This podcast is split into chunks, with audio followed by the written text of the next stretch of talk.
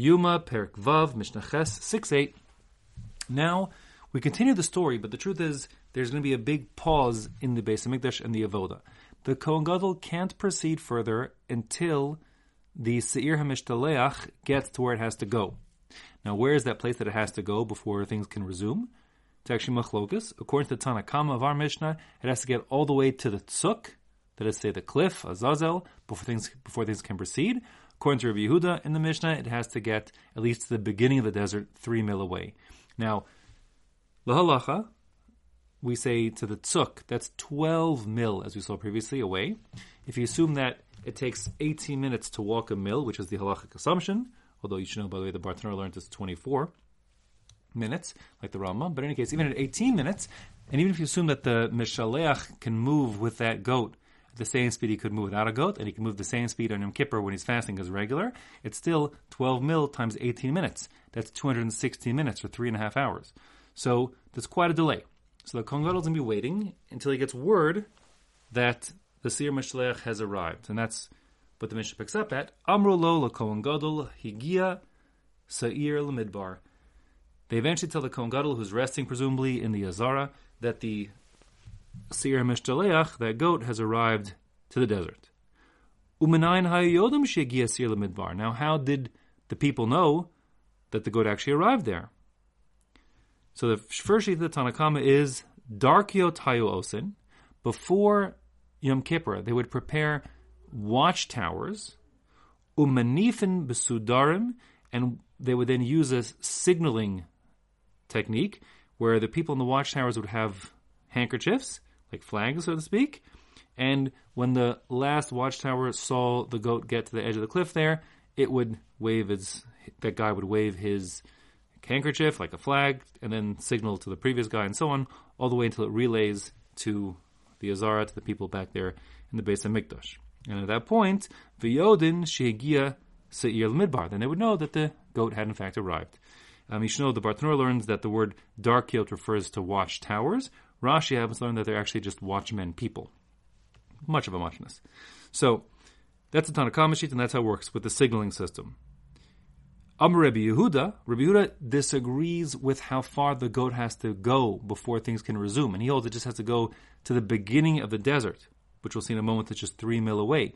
So it's a much shorter wait. And he says, Valo simon gadol haylehem. They had a great sign, an easy sign, to know that the goat had arrived, and no need to have recourse to setting up people to sit around the desert all of Yom Kippur to wait to you know be um, signalers for this relay system.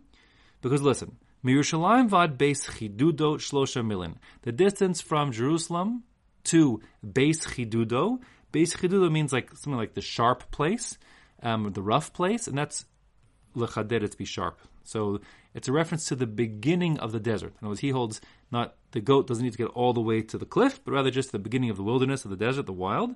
That's only three mil away.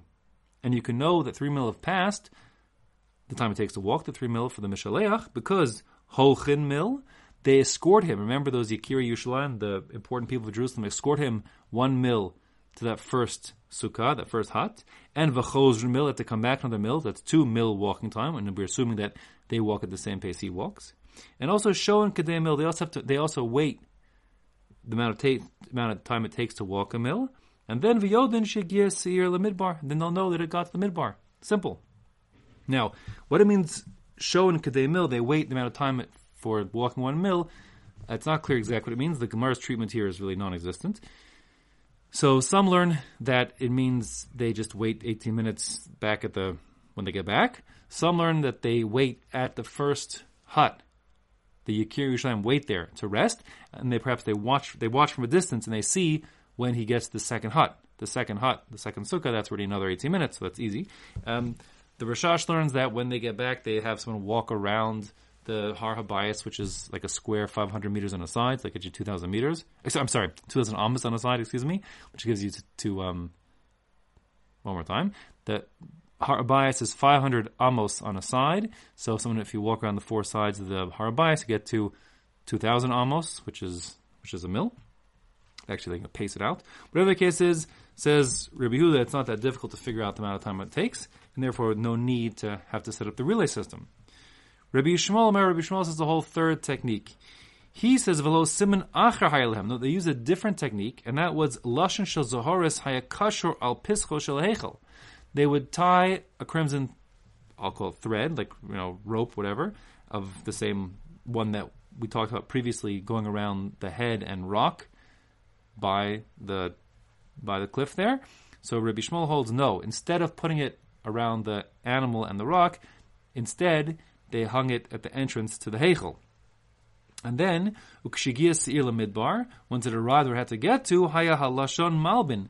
So then, miraculously, that red rope of of uh, of wool would turn white. Shneemar im yu chatechem kashanim. If your sins are red, kishanim, like the word tolat shani, if they're red, crimson, kashelig yelbinu, Hashem will make them white and purify you. So according to Rabbi Yishmael, the entrance to the Heichel had the sign, and that's all they needed. Now, the Gemara understands that originally the that was how the technique was done, but later on they they they changed the technique, moving it from the entrance to instead of putting it there, putting it around the the uh, the neck of the uh, excuse me, the head of the Seir Mishaleach. This was to prevent people from getting very upset if they don't see things turning turning white. Um, but Rabbi Yishmael says no, they didn't change the technique. Um, others learned that even if they didn't change the technique, still there's a principle of ein somchal and nace. We don't rely on miracles to figure out the halachic procedure. Therefore, we wouldn't rely on the red thread turning white. Whatever the case is, the halacha is like the Tanakama. We use signal relays, and uh, we wait till the Tzimmer gets to the cliff, and then the Kohen Gadol will resume his activities, which we'll see Be'ez Hashem in the next parak, the last parak dealing with the Avodah Yom Kippurim, parak Zion.